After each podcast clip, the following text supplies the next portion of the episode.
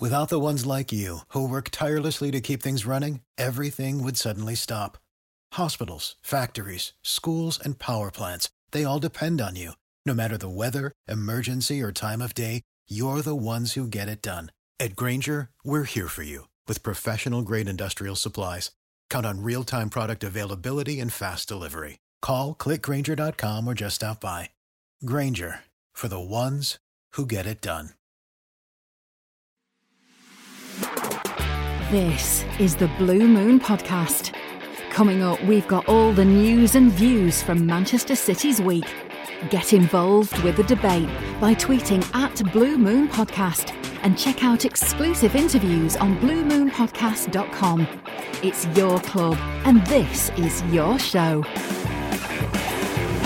Well, it seems like somebody's got the Clippers out for the Etihad turf because that must be the deciding factor in why Manchester City were able to score 16 goals across two games this week. A win against Liverpool and two thumping performances in the Cups, and everything's looking rosy again, isn't it?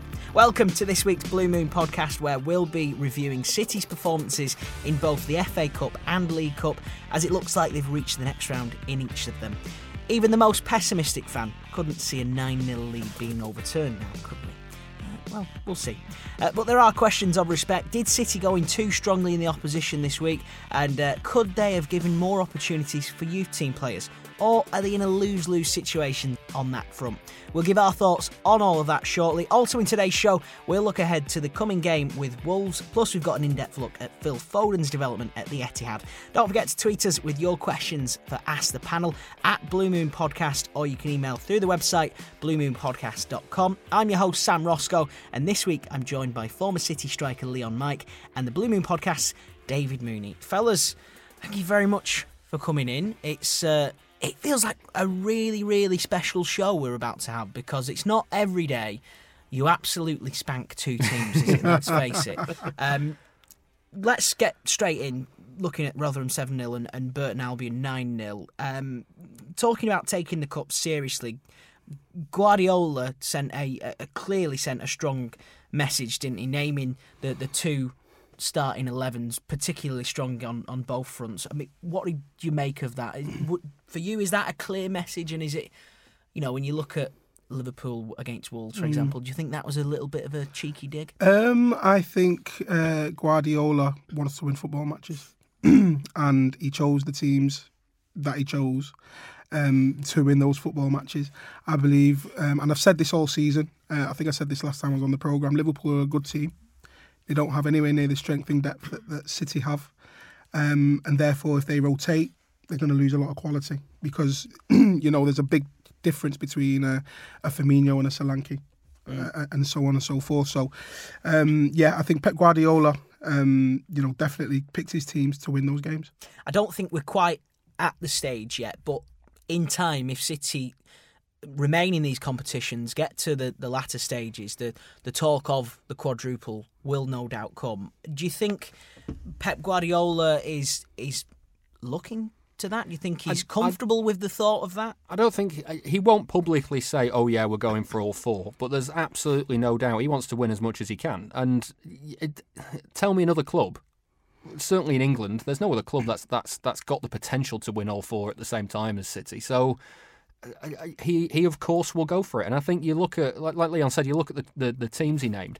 He could have put out a team of youngsters against Burton Albion. He could have put in more youngsters against uh, against Rotherham. But you know, look at the number of changes he made. He made seven or eight changes for that Rotherham game. It wasn't uh, it wasn't just a, a name the full strength team. Mm. I, I, also don't think City have a full strength team anymore. They've they've got that many options in different places. Full you can't, strength squad. Yeah, it's a full strength squad, yeah. isn't it? So you, that there is that issue, but he he, he's named two strong teams, and it's a clear indication for me that he wants to go on and, and, and win everything he can. And you look at, at, what he's done this week.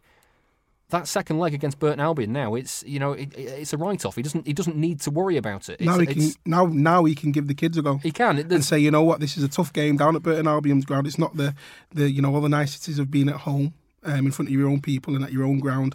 It's away. The changing rooms will be smaller. The pitch will be a little bit bumpier, and the players will probably be a little nastier and get a bit closer. So Yeah. for the young ones, definitely a good thing, I think. And then you, you've got all the you've got the added bonus that you know the likes of De Bruyne, Silva, and and Aguero, the, these types of players can will will get that midweek off.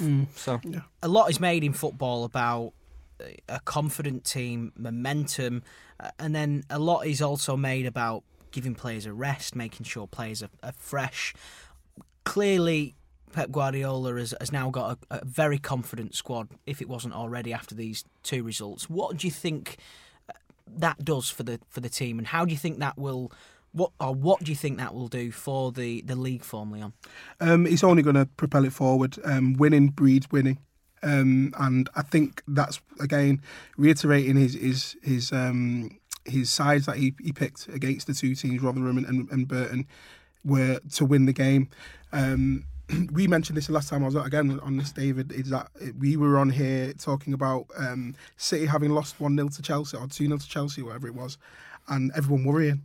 I'm like, are you serious? You've had four or five defeats in like 60, 70 games. Like, calm down, realise where you used to be for a start, and now realise where you are. Um, and yeah, they had a cou- couple of bad results, but that happens in a season. Liverpool have yet to have theirs. For me, for the league, I can't see past City this season. I know Liverpool are four points ahead at the minute and and doing well. I just can't see them outlasting City and the rest of the season. And as I say, winning breeds winning. The more games you win, the better your momentum's going to be. And from a player's point of view as well, it, it surely means less training, more games. It does. It does. Um, for some people, that could be a bit of a, a frustration. Some people um, need to train more. Um, you know, your bigger built guys, your, your your heavier set guys, they need to train a bit more than, or they need to be playing every you know week in week out every three days, um, and they might not have the the um, capacity to do that within a, having a, body like they do. Um, but for the players, it's you know a fantastic opportunity to go and do something no one's ever done before. City have never defended a trophy, David. There's a big chance now with that, isn't there, with the, the League Cup? Well, Spurs will have a home game at Wembley in the final, won't they? So that'll be the, that'll be a problem. Um, they've they've never got they've not got a better chance now. The, the funny thing is, you talk of the quadruple. I actually think the, the, the, the trophy of the three of them that might be the hardest of them is, is actually now the Premier League because of. I feel like Liverpool sent a message in their FA Cup tie of uh, of basically we're going for this Premier League and, and we're you know sod the rest of it. We we we want to win the title, and what that what that'll do is their if their sole focus is the title, if they end up giving away a few silly goals in the Champions League in their in, you know in their tie and end up crashing out of the competition, you know they're out of the FA Cup, they're out of the League Cup. That that leaves them with just the the, the, league to focus on. City with all their eggs in all the other baskets can go well. You know we can we've got to manage the season a bit better. Um, so I actually think I, I think that could be the I, think that could be the stumbling block. I'm, I'm not going to sit here and say City will go and win the Champions League. You don't know who you're going to get drawn against. You could you know get some tough draws there. Uh, the FA Cup they've got a big chance because some of the big boys have drawn each other. So there's there's going to be uh, teams going out there. They've got okay it's Premier League team in the next round, but they've got a good opportunity there. Uh, the Burton game, like we said, is you know, you know they- they've they've they've got through that tie, so it's going to be one of Chelsea or or, or, or Spurs in a in a one off game in the final. So there's there, there is a big opportunity now, and you know if you if I was going to back City to win one competition this season and only one competition at this stage, it'd have to be the League Cup because it's the one that they're closest to winning. Yeah. Um, just some stats about for stats for you about this week. It's the first time in more than 31 years that City have scored more than eight. Nine 0 is the uh, the largest margin of victory in an English Cup semi final. Uh, could get bigger.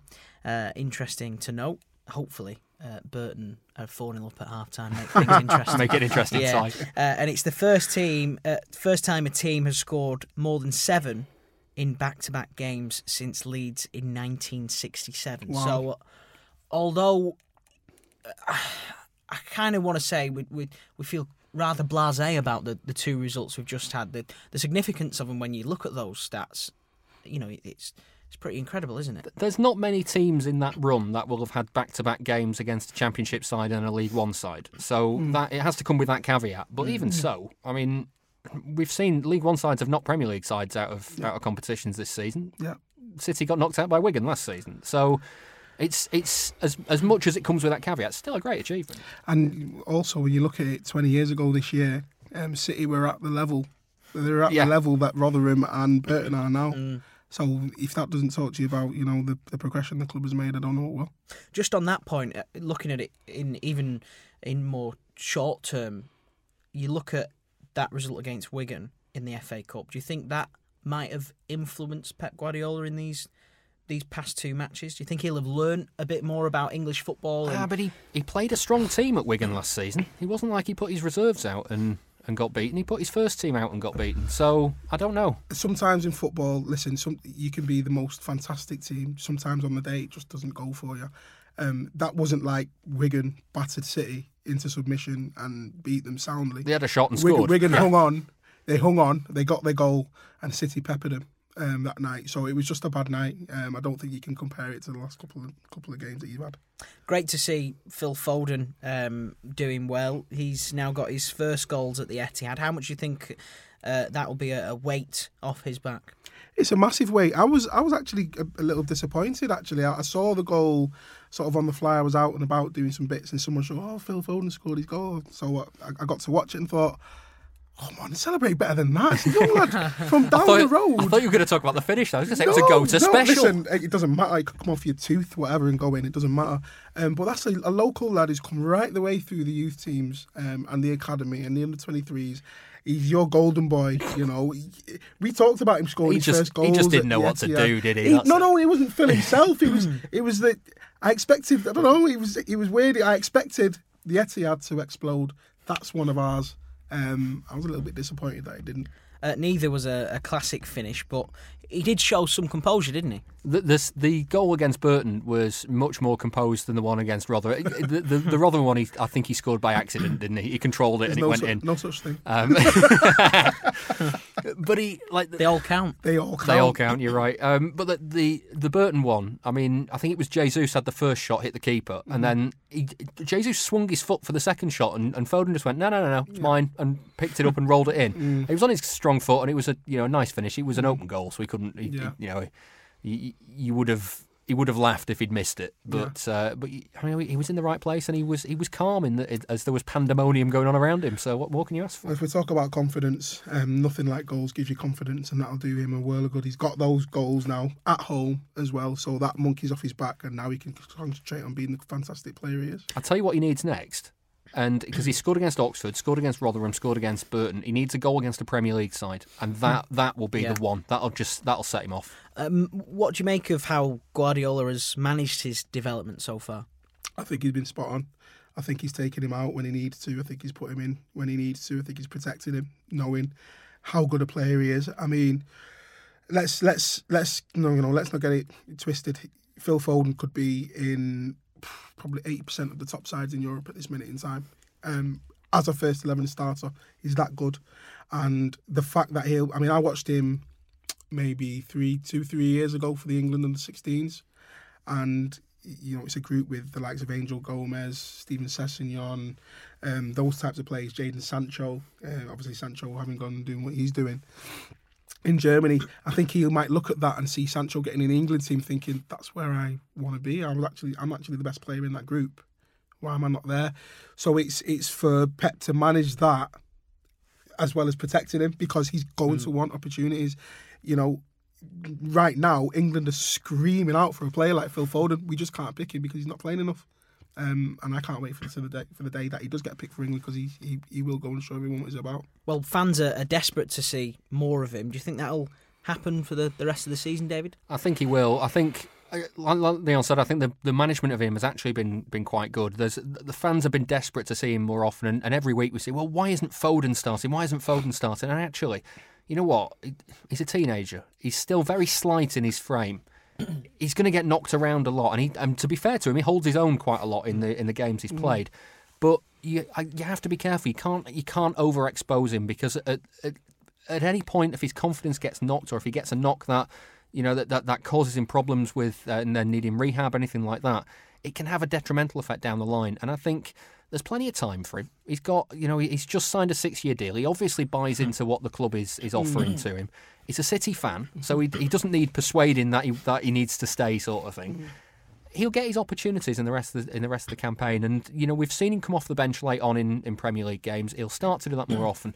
And you know what? I don't put it past him getting a Premier League start at some point towards the end of this season. And I just think it's about managing the the time that he gets on the pitch rightly. And I think it's it's not overexposing him, but giving him enough to, to, to kind of go at. I actually think there's there's going to be a moment coming for him, uh, um, maybe coming off the bench, where he comes of age. Um, he's just that type of player that you think there's going to be a clutch position in a match, and he's going to be the player that the makes one that difference. changes it. Yeah, The one that changes it. And, and, and sorry, to, on that point, on Foden, if you look at when Messi came into the Barcelona team, uh, when Guardiola was there, he had Ronaldinho on the other side for a year. So they, he watched him. He, you know, he taught him a few things. Um, a few things.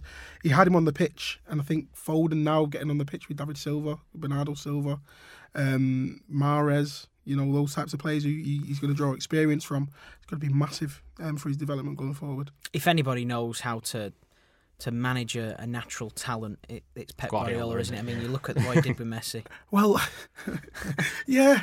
I mean, come on. Let's not- let's not build Foden up too much no, here, No, no, but, no, but no, but let's let's get it straight. Um, if I'd have gone and managed Barcelona that season and had Leon Messi, Leon Lionel Messi, Leon Messi. Leon Messi. Is that your nickname? yeah, dreaming there. Uh, um, no, honestly, you know, Le- Lionel Messi was going to take care of himself. Um, what where it you know makes a difference in the manager is the exposure that they have to the outside, things that are outside of the club. Um, you know, I think I think as well. You, you know, you look at the the deal would have been playing on his mind for quite some time. Foden, you'd have thought, you know, and and a six year contract's massive at this, you know, at, at this level of the game. Six years is a is a big contract. It is, but you don't. such a young player you- as you- well. You, don't. You, honestly, as a young player, at 17, people used to say, "Oh, it's a short career," and I think I'm 17 years old. You're condemning me already. What are you talking about? Um, but it does. It flies so fast. I can still remember my first day pre-season at 16 years old at Man City in Altrincham. Wanting to spew everywhere because we were running so much. um, so I, sp- I still remember that, uh, you know, as as as clear as day. Uh, and it does. It goes so fast. Um, and for me, for, the earlier Phil Foden gets more exposure now, I think we know about. Everyone knows about him now. There's no hiding it. I think he needs games. I think Guardiola's got to find a way um, to to get to, to fit him in. Um, you know, coming off the bench, like I say, David Silva's not going to last forever, um, and he is his protege.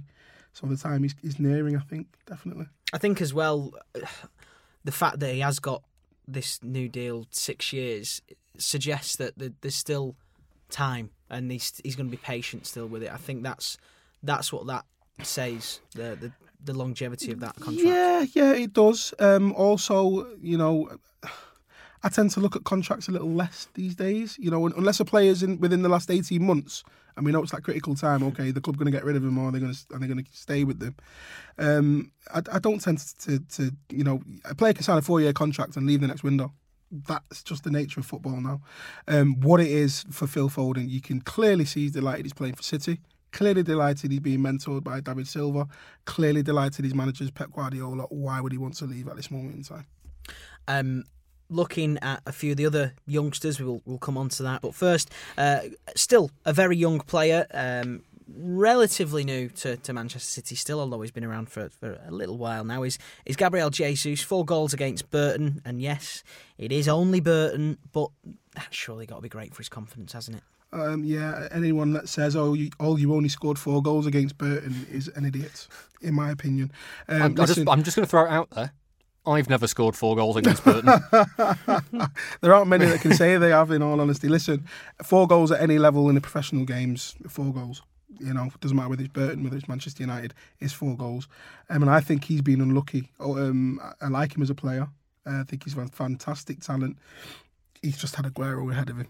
You know, That's it, isn't that's, it? That's that's the bottom line. Listen, he's a fantastic talent, but when you've got Sergio Aguero, who's still probably got another couple of years left in him at the top level, ahead of you, you're going to come up, um, come up trumps. You know, um, you, you just got to be patient again. It's the Phil Foden situation. You're being mentored. You, you're taking on all these tips, and eventually you slip in when they when they leave. Um, and I think he he has to be, you know, patient. They're playing for one, you know, one of the best managers of all time so far uh, in football history. Uh, a club that's going places um, in the centre of Manchester, which is a wonderful city. Um, you know, what more does he need at this moment in time? He's been here for, for two years. Um, how do you think he's he's progressing at City? I think very well. I think he's like Leon said. He's been unfortunate about who he's been who's been behind. He also he had that problem, didn't he? Where you know he, he, his family were were with him, and then obviously Yeah, yeah. didn't get visas and had to go back to, to Brazil, and then he was left on his own. And it, it's suddenly, you know, for someone who's so young, you have to grow up very quickly in that situation. So I think you know dealing with that off the pitch as well as as then you know being in and out of the team with Aguero there, I think he's done very well. And I like Leon, I really like him as well. I think he, you know, I, I maybe I was a little bit eager when he first came onto the uh, onto the scene, and I was uh, and I was talking about him looking forward to when he breaks Aguero's goal scoring record. I don't think he'll do that for City, but he's he's going to score a hatful. He already has scored a hatful for City. he's going to carry on scoring more. And listen, you don't as as if he wasn't up to it and he wasn't up to much cop, he wouldn't still be at City because Guardiola mm. knows what he wants from a striker, and clearly he does it. He presses well. He can finish. Okay, he's you know he's he's not quite as reliable as Aguero is, but again he's mm. he's still only young, so he's he's got, he's got plenty of time. Was he's it his, his second when he hit the post? Yeah, it was a nice finish. a, you know what? It, it was a really clever finish. I mean, you you He did the keeper. in the keeper that's what I'm other way. saying. Yeah, mm. you're in that position. He's got like three defenders around him. He's got such a tight gap to get it through. Everyone's thinking, put it to the left, I think and he just slots it to the right. You know, I think it was on his weak foot as well. I think he used his left foot for it. Listen, he's a very capable player, Gabriel Jesus, and uh, you know if we look at last season when uh, Man City was were expected to continue and get the hundred points, you know he made the difference in the end with that did. goal. uh, Um, you know, on the last day of the season, and not only that, you know, if you look at if you look at Aguero and Jesus, you look at their body shapes, they're completely different. You know, Jesus is a little bit more stringy, a little bit more lanky, a little bit more uh, less thick set. And I remember watching Aguero when he was probably um, Jesus' age, and he'd get the ball and it'd come in and centre half to be trying to run through the back of him, and he'd be that strong, he wouldn't move. Jesus hasn't got that. He's, he's Aguero's all out of proportion, isn't he? He doesn't yeah, look. he doesn't- not right. You know, but no, he doesn't. But he's strong. Yeah. you know, he's he's, he's got that real low sense, center of gravity and, uh, and you know strong core. So I think once Gabriel finishes growing, because he's what 21, 21, 22 22, now? yeah. You know, he's just finishing off growing. Now he's going to build his body up and be able to let his, you know, once his bones are now developed fully as a grown man, he can now develop the muscle on top. That's going to help him deal with the hairy centre halves in the Premier League.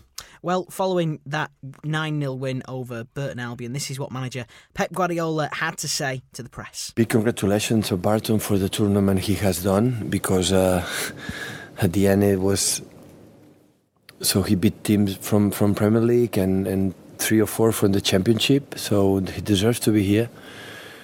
Uh, we play seriously. We scored the first goal quickly, and after, you know, uh, in some period the, between the first the second one was not good. We we didn't control our right side. The second balls we had the problems of that, and when they arrived, they had a clear clear chance with 1-0. But the difference, especially in the Premier League teams, in the League One, of course, the quality of the players, no doubt about that. But especially the rhythm. The when you have high high intensity in our rhythm during 90 minutes, at the end they, they go down because the rhythm in the training session, the physicality, is higher, and that's why after the third or fourth goal was was easy. It was important to try to to take advantage. We didn't expect to score so many goals, but it's it's good for the terms of okay, we are in the final, so that's nice. Is uh, after one last season, come back again in the less important trophy in the season means a lot for us. For it means every single game is important, and, and that's why we are satisfied to come back to Wembley.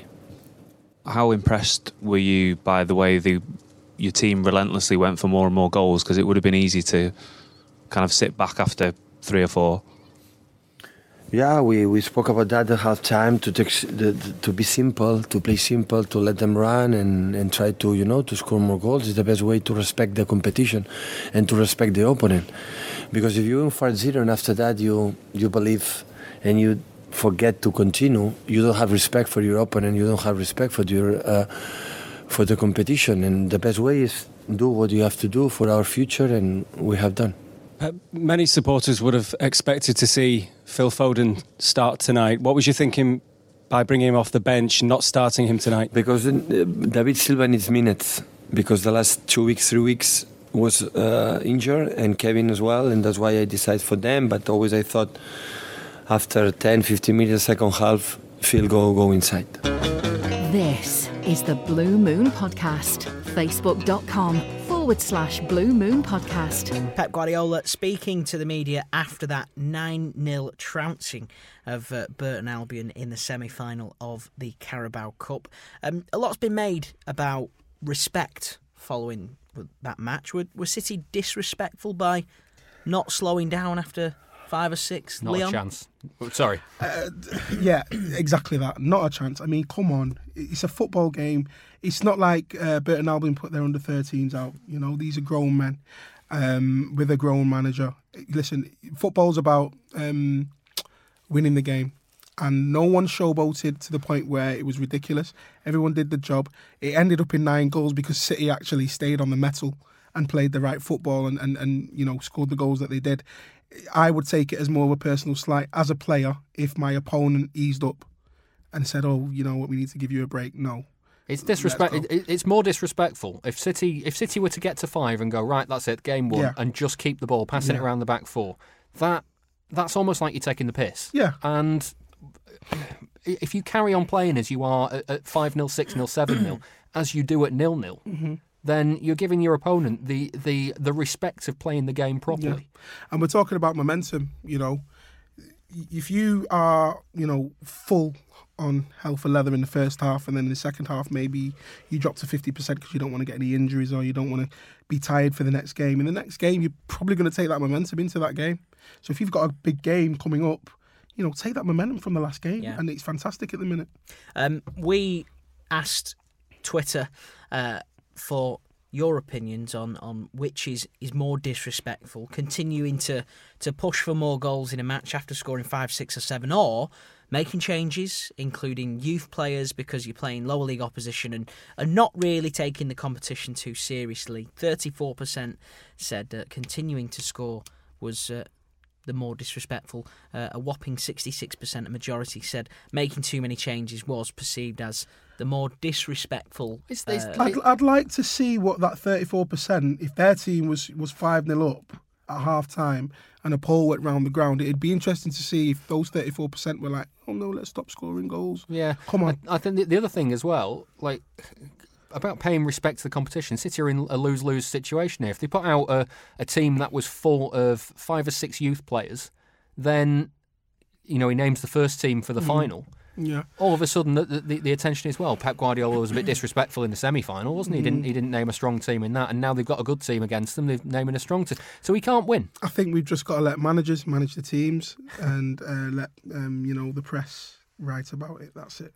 um, talking about youngsters, was there more room for, for a couple of the younger players in, in City's teams this week? Yeah. We spoke about the opportunities that, that Phil Foden's getting or, or not getting. Um, do you think he could have done a, a bit more to, to bring some more youth through?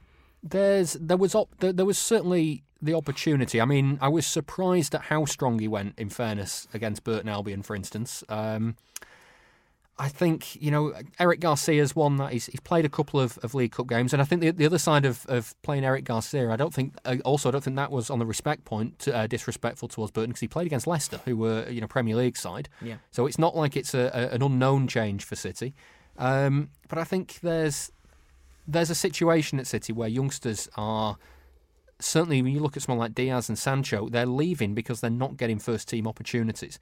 And then games like this come along, and I know Guardiola says, "Oh, I've had players injured, and I need to give them minutes back on the pitch, that sort of thing." And he's absolutely right; he does. But he also needs to take into consideration the players that, that are going to be there coming through the academy and, and, and that sort of thing. So it, it's a very, very difficult balancing act. And you know, we, we slammed Pellegrini a few years ago. He went on to win the cup the year that everyone said he should have played some more youngsters against uh, Sunderland in the first round and, and this sort of thing. And I, I just I maybe would have liked to have seen a couple more youngsters on the bench with the ability to bring them on. It's a it's a fine balance, isn't it, Leon? Yeah, hundred percent. Um, I'd said last season I'd been critical and said, look, why are you not giving these guys a go? Now I understand where he's going with it this year. He's put that game, that tie, effectively out of sight, and now he's got a free swing. Now people are going to say, "Oh, you're disrespectful by putting a, a load of kids out because you're nine and up." Listen, just just get on with the game. disrespectful to who? Who's who's offended? I'd be offended at getting beat nine 0 because I got beat nine 0 not because the opponents decided they were going to score a lot more goals than five. It's ridiculous. Um, since the last show, it's all sort of kicked off a little bit with talk of, of growing the grass for the match against Liverpool. Just want to get your opinions on that very, very quickly. It's nonsense, this, isn't it? Um, Listen, I, you know what? I'm I'm fully aware of home advantage, and you know it goes on Yeah. in football. It still goes on. I can tell you a great story about Fulham and Oldham this weekend, yeah. where They- they make it- uh, the the changing rooms were like a sauna for the away team. yeah, yeah. Uh, and It does go on. It goes on, but the, the, course they make- does. but the, the criticism growing of the the grass, grass, the criticism really? of the grass, though, like it makes it sound like the Liverpool players were needing machetes in the corner to get you know, to, to, to dig their way through. It's listen. nonsense. First of all, before that game, I, I couldn't believe couldn't believe the pessimism of Manchester City fans. Some of my friends who I'd spoken to about the game was like, "Oh, you go in the game?" And they were like, "Yeah." And what do you think? Oh, I don't fancy us? Oh, well, tonight. that was that was all of us in the studio.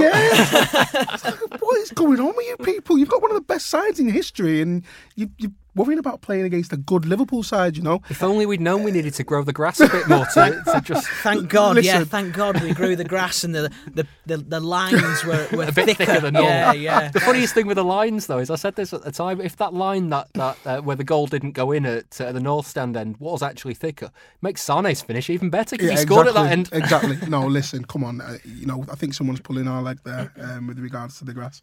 Um, the, the ball rolled just fine for both teams. It was actually, I really enjoyed the game. Really enjoyed the intensity of it. Really enjoyed the fact that it was effectively a title game.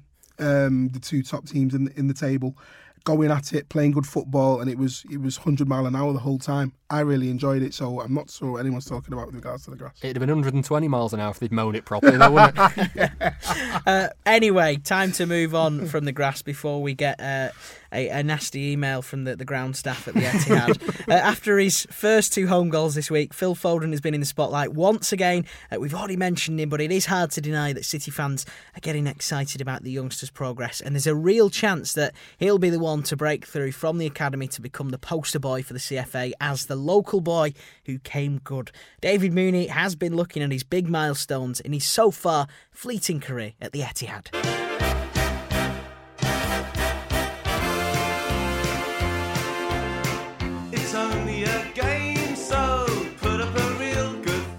Was in the December of Pep Guardiola's first season when City fans first heard about Phil Foden. Then 16, the midfielder was named on the bench for the side's one-all draw with Celtic in the Champions League, though he didn't get onto the pitch. His big break came at the beginning of the next season. Foden started and impressed as City lost to United in their pre-season tour of the USA. Guardiola was glowing in his praise of the youngster. You are the lucky guys, believe me. You are the guys who saw the first game in the first team for Manchester City for this this guy. So long time ago, I didn't see something like today I saw. Foden went on to impress in the rest of pre season too, but his next big achievement came with the national team. He scored goals 3 and 5 of England's 5 2 win over Spain in the Under 17s World Cup final. He spoke to reporters after the match. It's massive. Like you can tell by everyone watching it back at home how big it is. Yeah, so we're really like thankful for all the messages and we brought the trophy home for everyone. I believe that everyone can push through the ranks. He's got a lot of quality in the team. Everyone, even on the bench, everyone. So I think we just need to believe and just prove that we can all make it. His rise continued when back at City. A month after winning the Under 17s World Cup, he made his City debut, coming off the bench in a 1 0 win over Feyenoord in the Champions League. Speaking on BT Sports, former City defender Richard Dunne was mightily impressed by Foden's cameo. It's amazing. I mean, there's been so much talk about him from. I suppose the pressure's been building on him, but it, it was good tonight because every time he didn't have the ball, he was looking, he was in space all the time, and that's what he was looking for. He was looking for the areas on the pitch where he could get it. While Foden himself explained to City TV what it meant to get on the pitch. It meant everything. I've waited so long for this opportunity and it finally came. It meant everything to me. I know that you always like to speak to your parents after you've played in a game. Have you called your mum yet, or is she here? Well, there's no service in the changing room, so gotta wait for that. Foden continued into uncharted territory as Christmas approached. He made his first start for the club in a 2 1 loss at Shakhtar in the final Champions League group game before making his first appearance in the Premier League 10 days later. He came off the bench in a 4 1 win over Tottenham. Former City striker Craig Bellamy spoke recently to Sky Sports about why the youngster shouldn't be rushed into the first team. I look at his frame as well. I don't think it'd be great for him to play week in, week out at this present moment. His body's developing. Mm. You can see of his build. He's a talented footballer and he can get away with it. Now imagine how, how good he could become. So at times you've got to let his body develop as well. If he plays too much now, like we've seen with so many young players who are still growing, then injuries can occur. Then gradually bringing him in, gradually learning off some of the best players in the world will improve his development. Foden kept coming off the bench last season as City went on to lift the title with a record number of points and goals. The teenager became the youngest ever player to earn a Premier League medal as well. When he started the Community Shield the following August, there were clear signs of how much he'd progressed. Foden looked at home in the champions team amid discussion about whether he should leave City to get more game time like his former teammate Jadon Sancho. Ex City boss Stuart Pearce spoke to Sky Sports. I don't think you can take one youngster and say, well, Sancho's taken that route, all of them should go to No. Germany or Spain, wherever it may be. It was right for Sancho to do that, and I think it's worked well for him. Foden is certainly loved by his manager. You can tell the affection. I can see him, you know, taking over from Silva or whoever he takes over in a year Yeah. or, or whatever. And he's going to be a world star, there's no doubt. He's unfazed now by going on. He started the Community Shield and never Yeah, looked yeah. out of place once when he's worn a City shirt. Foden went on to add more achievements to his name this season. There was a grandstand finish to the League Cup tie at Oxford, where the 18 year old scored his first goal for the club to make it 3 0. He gave his reaction to City TV. Still haven't fully sank in, but obviously I'm very happy to get my first goal for City. Yeah, I've dreamed about this moment as a kid, um, scoring my first goal for a club I've supported since young, and um, today I've, it's actually come true. And yeah, like I said, I'm really happy, and hopefully I can get more. Though fans were still getting frustrated that Foden wasn't getting much time on the field. After a home win over Fulham, Guardiola admitted he was too. I feel guilty. He deserves to play every game. He doesn't play the last game, but he's going to play a lot of games this season. I feel it. So today the guys after the game was so exhausted, tired. So before one game a week, now start every three four days game game games. He's going to play. So I like a lot Phil. Every time he plays, he plays so good, so well. So he's going to play minutes. Despite progress to the first team seeming to slow down, Foden appears to have the full trust of the manager and his coaching staff. Guardiola was delighted when the youngster signed a new contract to commit his future to the club. I never had, I don't have, and I think I will never have doubts about the quality of that guy. He's able to play with us. It doesn't matter where, but it's not just the quality he has with the ball. It's the way he fought. He is looks like skinny, looks like not strong, but he's really, really strong. And arriving the byline, cross, shoots. Um, he's an outstanding, outstanding young player. He's a huge talent. I think England has a diamond. When Foden scored City's second in Sunday's FA Cup tie with Rotherham, the roof came off the Etihad. It might not have been the tidiest of finishes, but it was the teenager's first at home, and a moment everyone had been waiting to see. After that game, the manager rubbished the idea that he'd go out on loan to get more first team minutes. Still Foden loan? No Spoke way. about obviously the game time, but No way. He's going to stay with us many, many years. Impossible. And after his first home goal on Sunday, fans will be hoping to see even more of Foden in the second half of the season. We'll leave the final word on this feature to him about what he wants to achieve in his career. Stay here all my life. That's what I'm going to try, and that's what I want to do.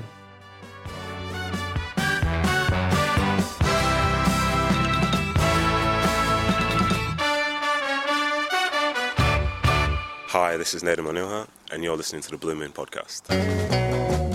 For a pledge of $2 a month, you can hear our weekly bonus show on a wide range of city topics. There's more details on patreon.com forward slash Blue Moon Podcast. David Mooney looking at Phil Foden's milestones for, for City so far. Time to move on, and uh, there is a big match coming up on Monday in the Premier League. Manchester City taking on Wolves at the Etihad. It is a crucial week as we turn our attention back to the Premier League to preview the upcoming match against the Midland side. We're delighted to say we're now also joined by Dave Azzopardi from Talking Wolves. How are you doing, Dave? Yeah, I'm very good, thank you. Cheers for having me on, guys. No worries. Just uh, give us a, a a little bit of an insight for us, Dave. What is the the mood like at, at Wolves so far this season? It's fairly positive. I mean, for a newly promoted side to be, you know, quite comfortably in the top 10 at the moment. Obviously, there were lots of talk about Wolves being a side to watch out for uh, with the players that we'd brought in and so on. Uh, but for us to actually be like sort of doing well in reality, obviously we can spend all this money and you can have all this talk similar to what Fulham have done. You know, Fulham have spent a lot more money than we have and they're really struggling. So I'm very grateful for who we've brought in and how we've done. So the mood is very positive at Molineux between all the fans and all the players. So so far so good. Um, so yeah, really good start to the season. Who's been the, the, the key man for you when you when you know when you, you talk about these new transfers? Um, it, it's a strange one really because we haven't really got anyone that's like a prolific goal scorer at the moment. So there's no one that you can ever. Basically, every week you, you someone else can score. Uh, It's one of those really. But out of the new players, obviously there's João Moutinho who just added so much experience to this team, and it's crazy to think sort of this time last year that we'd ever have someone of his sort of caliber and experience in our squad. Um, he's been a very very good player. Um, Raul Jimenez as well, who we brought in on loan from Benfica. He's our forward, our main striker. Although he's not scoring, you know, a goal every game, he's still contributing a lot. So, out of all the players that we've brought in, there's not really been anyone particularly that has been a bad signing. You mentioned uh, Jimenez there, who's the, the leading scorer. Also, Neves is a, a key playmaker for you. What do you think's made them so dangerous this season? What is it about them? It's difficult to say because I think the our play style at times is just so unique, and that's why it did so well in the championship.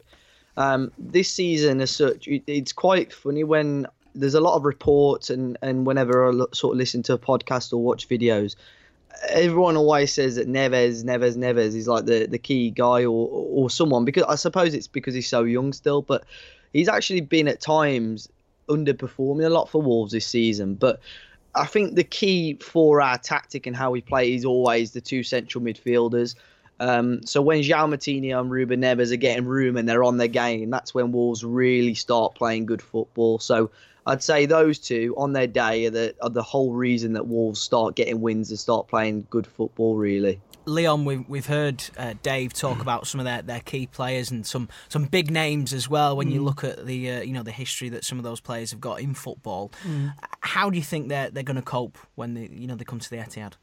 Um, I think they'll do okay. They seem to have um, done okay against the the you know stronger sides in the Premier League this season.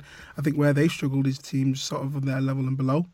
Um, so I don't think it will be um, you know a, a, a trouncing by any stretch of imagination. I can't see anything but a City win. But Wolves are giving a great account of themselves when they're playing the top teams in the Premier League so far. They've beat Spurs, Chelsea, Liverpool in the FA Cup. Mm-hmm. Dave, how are you feeling coming to the Etihad to take on City?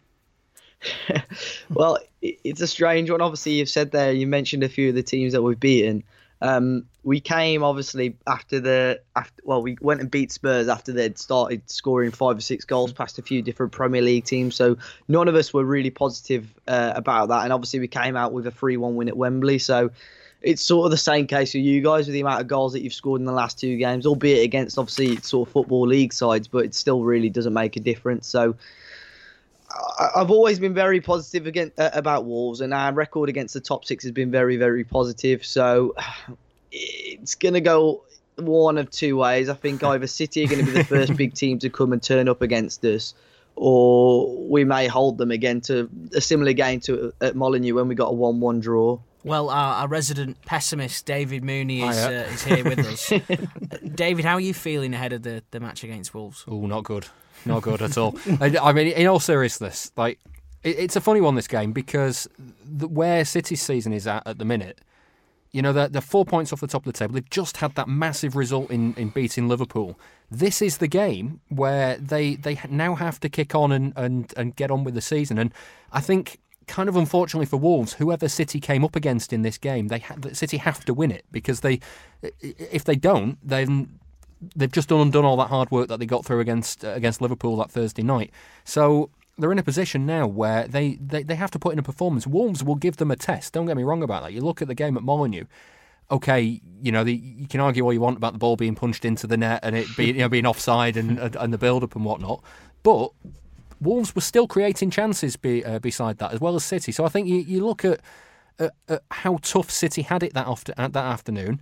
I don't think City are going to get it easy at the Etihad, and I think it's down to them now to actually go. Well, you know what? We've got to get the ball going, and we've got to get playing, and we've we've actually got to, to, to just get the job done, however we do it. We've spoken quite a lot on this episode of the podcast about confidence, about momentum, particularly from cup competitions. Dave, obviously, Wolves had a great result against Liverpool in the FA Cup. What do you think that result will do going into this game at the Etihad?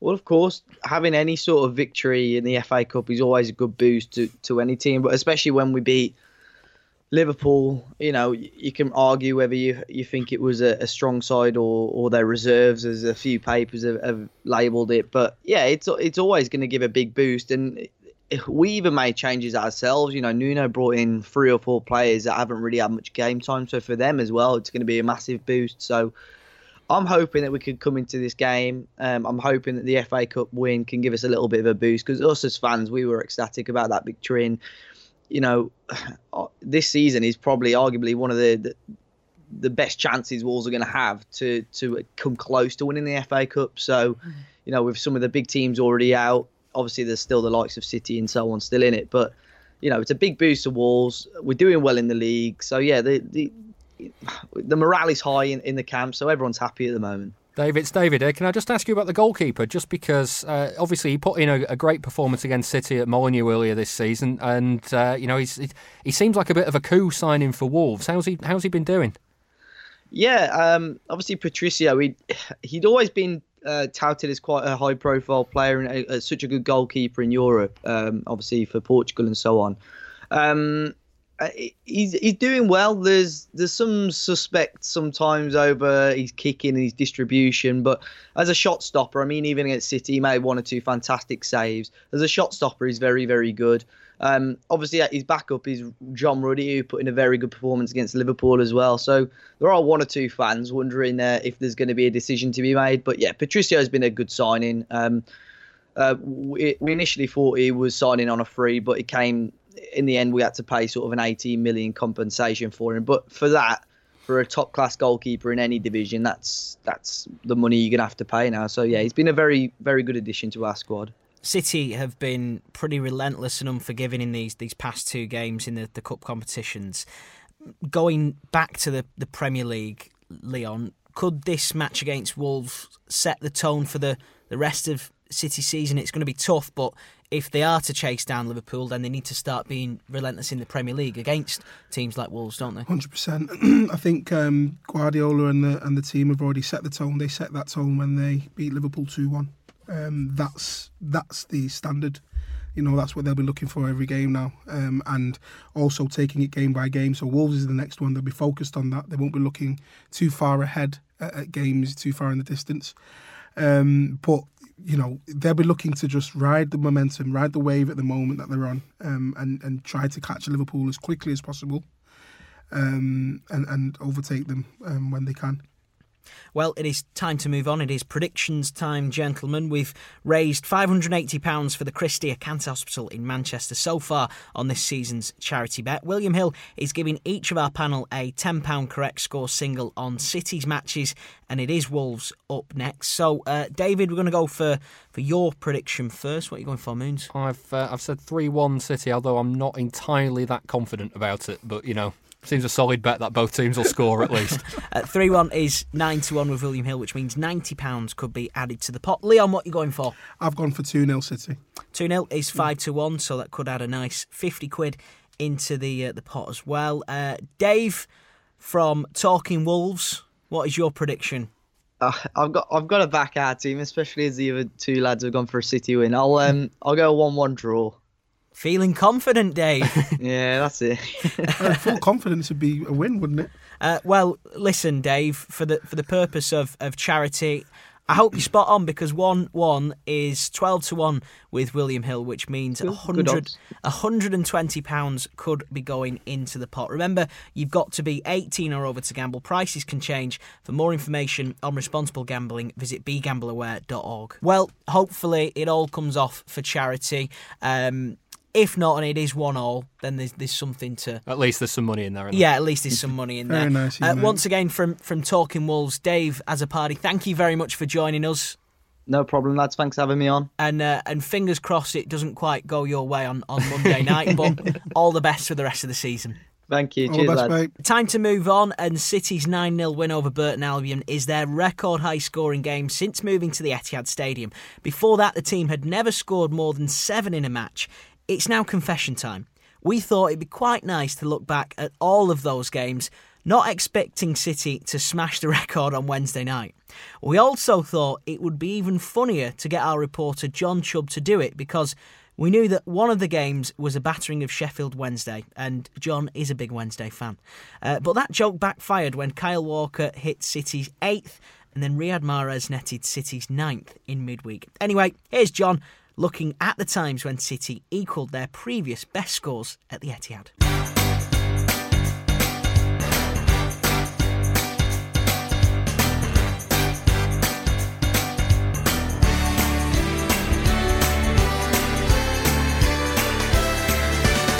The first time City put seven goals past the team at Eastlands was pretty soon after moving there from Maine Road. It was in the League Cup tie under Kevin Keegan where Barnsley made the short trip over from Yorkshire and left with a 7 1 battering. That was in 2004 and it took almost a decade for the team to score that many again.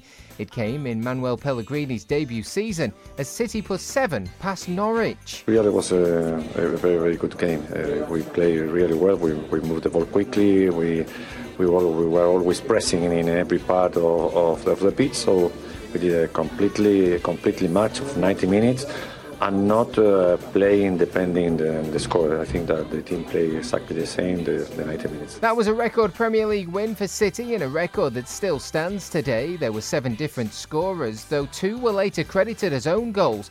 Yaya Toure scored a free kick. He spoke to City TV. Please, and uh, I think I'm very, very happy for the team, you know, because we have a, a terrific performance today, you know.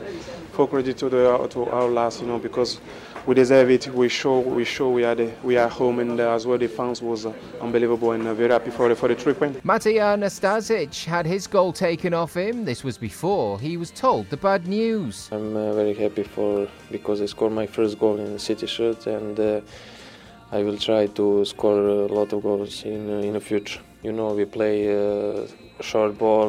we are not other like other, other teams, uh, we like to play and uh, we, we don't score a lot of goals from the from the corner. This is first goal and we must continue like that. Pellegrini was in charge for the next 7 0 2. It was back in the League Cup as Sheffield Wednesday came to the Etihad. Edin Dzeko was pleased with the display. Finally, uh, I haven't scored in, uh, in the first few games, and uh, those are my my first first goals in this season, and uh, you have to start somewhere. So I hope uh, many more to come. We haven't won for like I don't know three or four games in a row. So also like for my goals, you have to start somewhere with the wins. So we won today, and uh, we want to keep going uh, in the next games. It had actually been nil-nil at half time, so City stepped it up after the break. The manager just said, uh, just keep going and uh, be secure at the back. The goals will come. Lampard scored too. Yaya, Jesus. Uh, I'm also happy for the for Pozo that he uh, scored uh, on his uh, on his debut as well. So it was. Uh, in total, good game. It wasn't for another three years that City managed seven in a game again. Once more, it came at the Etihad, where Stoke were dispatched 7 2. As Pep Guardiola's incarnation of the team went on to be the Premier League champions with a record goals and points tally. Ex City boss and then Stoke manager Mark Hughes felt there was nothing that could have been done to stop one particular player that afternoon. They've got genuine world class players within their ranks. Kevin De Bruyne is head and shoulders above any player in the, in the Premier League, in my view, given the, the level of performance and the way he can, he can dictate and affect the game. Um, players like De Bruyne see those situations and then they just grab the initiative and and say this isn't acceptable and, and they take the game away from you by, by the quality of their play. Guardiola agreed with his opposite number but had praise for elsewhere in the team too. We saw since the beginning the team was there. David in the beginning was the best game I think David I ever played in the last two or three weeks with us. Today was dynamic. It was he moves in a position so difficult to control for the opponents but everybody everybody was in a, in a good performance. You cannot score seven goals when, when all the team all the team is not good. So our build up with Dino, John, and Nico was fluently was good. Our wingers make a good movement, running behind, so we make a good performance. That was the last time City hit seven before Sunday's win. After beating Rotherham, Guardiola admitted he needed to make changes to keep his team fresh, but that he picked a strong lineup because he wanted to take the FA Cup seriously. We do what we have to do to become a, a great, great club. Like the great clubs don't choose competitions, don't choose games. So every game have to do your job, and we did it amazingly again. And everybody was was really really good. Start from Kyle and finish for the Raheem. City are yet to score more than seven in a match since they moved to the Etihad in 2003.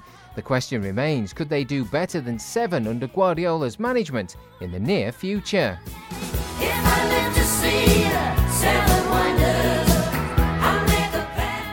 Hi, I'm Fabian Delph, and you're listening to the Blue Moon podcast. You're listening to the Blue Moon podcast. You've made it this far, so don't give up now. And the answer to that question is obviously yes. Unfortunately, we've come to the final part of this week's episode of the Blue Moon pod- podcast. It is all about you, though. It is Ask the Panel. You get your questions in uh, to our guests. You can tweet us at Blue Moon Podcast or you can email through the website bluemoonpodcast.com. Get them done now for next week's episode. The first question today comes from Ryan Spear, who's emailed in Why are pundits like Jamie Carragher so obsessed with counting empty seats at the Etihad and no other clubs? It's uh, it's weird, isn't it? I mean, the obsession that other teams' fans have with with City's empty seats is very weird. Am I am I not wrong in thinking that? No. Well, you guys, you, you're new to it, aren't you? Because you haven't been hated before. Yeah, everyone's starting to hate you because you're so good. So anything you do, any little slight against you, is, is you know, is going to be amplified. Um, Jamie Carragher is also Liverpool. Um, and you're going up against them at the minute, so I expect Mm. a few more little digs. A few little digs. Jamie, Red, wh- Jamie Carragher from uh, ahead of you guys. What annoys me about it is I'm not going to sit here and uh, like looking in the context of Carragher's dig. He was having a dig, but somebody had a dig at him. He was having a dig back. It's fair enough. Uh, The bigger picture is that there are empty seats at, at pretty much every Premier League ground, barring one or two, barring probably United and you know the odd one at Anfield maybe. Generally, empty seats. Th- there's a link to ticket prices. And if ticket prices are at a level where people can't afford to, to keep shelling out every week for, for games that are often on the telly, often you can cover that you can you know see them elsewhere, then why don't why do people choose not to go to games? And the answer is because it's quite costly and it's quite expensive. So I I always I always have a little kind of nagging doubt in the back of my mind what the motivation is behind the empty seat sort of banter. For me, um, I think you have to look at football as an entertainment business, which it is. And at the moment, you get it. All right, when you're scoring nine goals, you you know there's a strong argument for you getting your value for money. But in terms of an, an entertainment perspective, rolling over a League One side in a in a cup match, is that Exactly. entertaining? But this is it as well. If, Whereas- you, if you're going to choose to pay a- for a ticket, do you do you want to get one for City against Liverpool and, and that Thursday night, or City Yeah. against Burton? And don't get me wrong, I know the tickets against Burton were a lot cheaper, but it's a midweek and it's a a- you know kids are in school the next day, and there's Mm. there's all these other factors that that come into play other than just oh well you know there's fifty odd thousand seats there. Why isn't every single one of them full? It's very weird to be obsessed with that. I think, yeah, I think the obsession is just coming from success. There isn't um, a club in this country that doesn't have empty seats at the ground every so every now and then. In fact, I- think I saw that dig, and someone actually posted beneath it that the fact that the average attendance at City has been higher than it has been at Liverpool um, over the past two seasons. I think so. Uh, it's a stigma that's going to stick with you for a while because it happens. Um, it's just a little bit of the ribbon you got to take from the fans because you're doing so well. If that's all they can say about City, then Yeah. you know Yeah, I'm- you're doing all right, you're doing aren't all you? right, aren't yeah, you? yeah. Um, it is a, a little bit of a, a strange one, and, and no doubt we're probably going to see some more empty seats as the season goes on. And uh, at least it's not circling them for a for a certain newspaper article. Or Mine was empty on online uh, thing. on Wednesday night. I wasn't there, so Fair enough. You're totally your choice, Exactly, David. exactly. Are you not entertained? uh, next comes from Jonathan Shaw, who's emailed in Should fans who book European away trips through the club's own partner be given priority for tickets over other fans? Um, it's a complicated one, isn't it? This uh, it comes off the back of of uh, the minutes from that that City Matters meeting that happened, and uh, I mean, I was reading one of the discussions uh, was about away ticket allocations and how you can make it fairer for for, for people who don't have ticket points and. Um, I, th- one of the agreements by the fan representatives, I've got it written written down here. Um, it, it says the fan representatives agree with the club's proposal to to guarantee a ticket for away fixtures for fans who choose to travel through the Thomas Cook Sports Scheme, uh, the club's official matchday travel partner. It's hoped this will make it easier for people to book travel and take time off work, as well as ensure that ticket allocations are fully utilised. Priority will give, be given to season card holders kind of strip that back, and what that says is buy through the club's travel scheme, and you know you're more like you're, you're it should be easier to get a ticket. And my answer to that is if the problem is with ticket points, then you need to fix the ticket points system. You can't just you can't just put in a way to make it easier for other people to get tickets. Mm. And that's what doesn't sit quite right with me on this. See, this is the this is you know one of the fall downs of being successful as you guys have been recently is that with it come decisions to make and there's demand, isn't and there's demand now. You know that where there might not have been before. So um, you're gonna have teething problems. You know every club has it. Um, you just got to you know what what's important is the club has to stick to its principles, which has Mm. been you know to look after fans um, because everything else is, is being looked after. You know, the, the area in Eastlands and the training ground, the players are, are want for nothing, the manager wants for nothing, um, and that has to be you know conveyed to the fans because you know the fans pay the week, money every week. They'll travel all around the country and all around Europe to go and follow the team. They need to be looked after, definitely. I think I, I also need to say with a caveat of this is I, I'm not the target market for this. I've, I've, n- I've I don't go to European away games, Mm. so I'm I'm not kind of in all of that. In fact, the last European away game I went to was TNS in 2003, Wow. and even then that was still in it was still in Wales, so it doesn't Yeah. really count, does it? was, that Um, the, was it at the um, Millennium Stadium. Millennium Stadium, yeah, yeah, yeah. So it doesn't really count. But you know, if I was going to to a, a City European away game, I know you've done you've done a few, Sam. Mm. I, I've watched you sit on the train and book tickets for, for planes and, and yeah, sort out yeah, flights that and was stuff. uh, that was a fun trip, wasn't it? And there are times when, yeah, it might be a lot easier to go. Yep, I'll buy a ticket through the through this scheme, and it means that I'll be guaranteed a flight. I'll, I don't know if there's accommodation with it and that sort of thing. I don't have to sort any of that out. But undoubtedly, it's much more expensive to do that than it is to just go. I'm going to get a budget airline, a budget hotel, and sort my own match ticket out and do everything independently. And then you have to ask the question: Who's benefiting from this? Who benefits from people using the club's own system?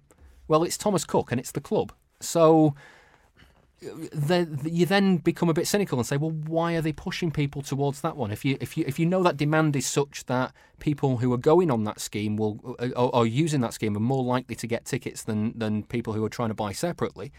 If you're a bit up and down about which one you're going to go for, and you desperately want to go to the game, you go for the one where you're more likely to, aren't you? Mm. So uh, that's what worries me about I think, situation. I, I think what you have to appreciate as well, on the flip side, when you look at this, um, if you book with the official travel partner, you are guaranteed a ticket. For those that aren't necessarily available to get a ticket, this is a chance for those people Yeah. to get a ticket. And that's the that's the point with the ticket points. If if the ticket points are the problem, that's not the solution to it. Mm. Um, for me, you know, I, it doesn't really appeal to me to, to use the official travel because it's a certain time. This is what you you're going to be doing. This is where you've got to be. And you It wouldn't stay to on a be- NATO it- base if it- you did that, would you? Exactly. Yeah, it tends to be a um, you know a day trip sort of thing anyway, and. You know, when I go to a, a European away match, I like to make a bit of a few days of it. Like to have a great time with friends, uh, meet up with people over there that are, are you know going separately as well.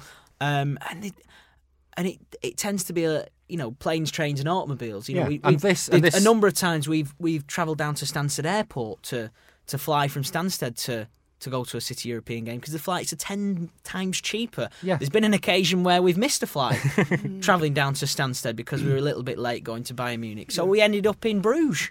You know, we, we just carried on driving. You aimed And for an Bayern- aimed for- aimed for. Munich and missed. And you know, if I was booked on the official travel, all right, I'd have been in Munich, but I wouldn't have had a great time in Bruges. Uh, but, th- but that's the point. This this system, while it might make it easier for people who who don't have the points to get tickets, it, it stops that, and that's that, You that's ca- what you- concerns you, me. You, you can't please everybody, can you? Correct. You know, um, there's no, there's never going to be a solution that everybody's happy with. Yeah, but I'm you know I'm still a wimp and scared of flying, so I'm not uh, probably won't give it a try. Although you did enjoy a trip to Holland, didn't you, recently? I Relatively recently. Might have written that in a book. I don't know if anybody's uh, uh, anybody's mentioned that. That he but, wrote from the boat. Uh, anyway, before he, he plugs even more, like he needs any excuse, unfortunately, that is it for this week's Blue Moon podcast. But never fear, if you want some more, we're talking about some of City's biggest wins on our Patreon bonus show. You can have a listen if you back $2 a month on patreon.com forward slash Blue Moon podcast. For your $2, you'll get four or five bonus shows. Each are about 10 to 20 minutes in length, and you'll get regular blogs by Richard Burns and David Mooney. Everything pledged goes towards the show's running costs and it also helps to keep us producing the show as we do. So please do help out. Thank you very much for listening. Thank you to our Patreon subscribers and, and w- once again a big thank you to our two studio guests, David Mooney. Thank you. And the ever brilliant Leon Manson.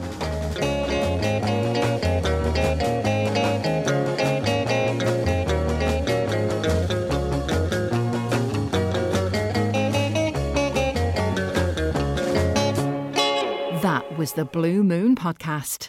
Please support the show. Patreon.com forward slash Blue Moon Podcast. If you only have a 401k, you're not getting the most for retirement. Wait, what? Add a Robinhood IRA on top, then they'll boost it by 3%. You can do that? And if you transfer in any retirement account, you get 3% on top of that. Is there a limit to the match? No limit. Robinhood Gold gets you the biggest contribution match of any IRA on the market. Sign up for Robinhood Gold at Robinhood.com slash boost by April 30th. Subscription fees apply. Investing involves risk. 3% match requires gold for one year from first match. Must keep IRA for five years. Match on transfers subject to additional terms and conditions. Robinhood Financial LLC member SIPC.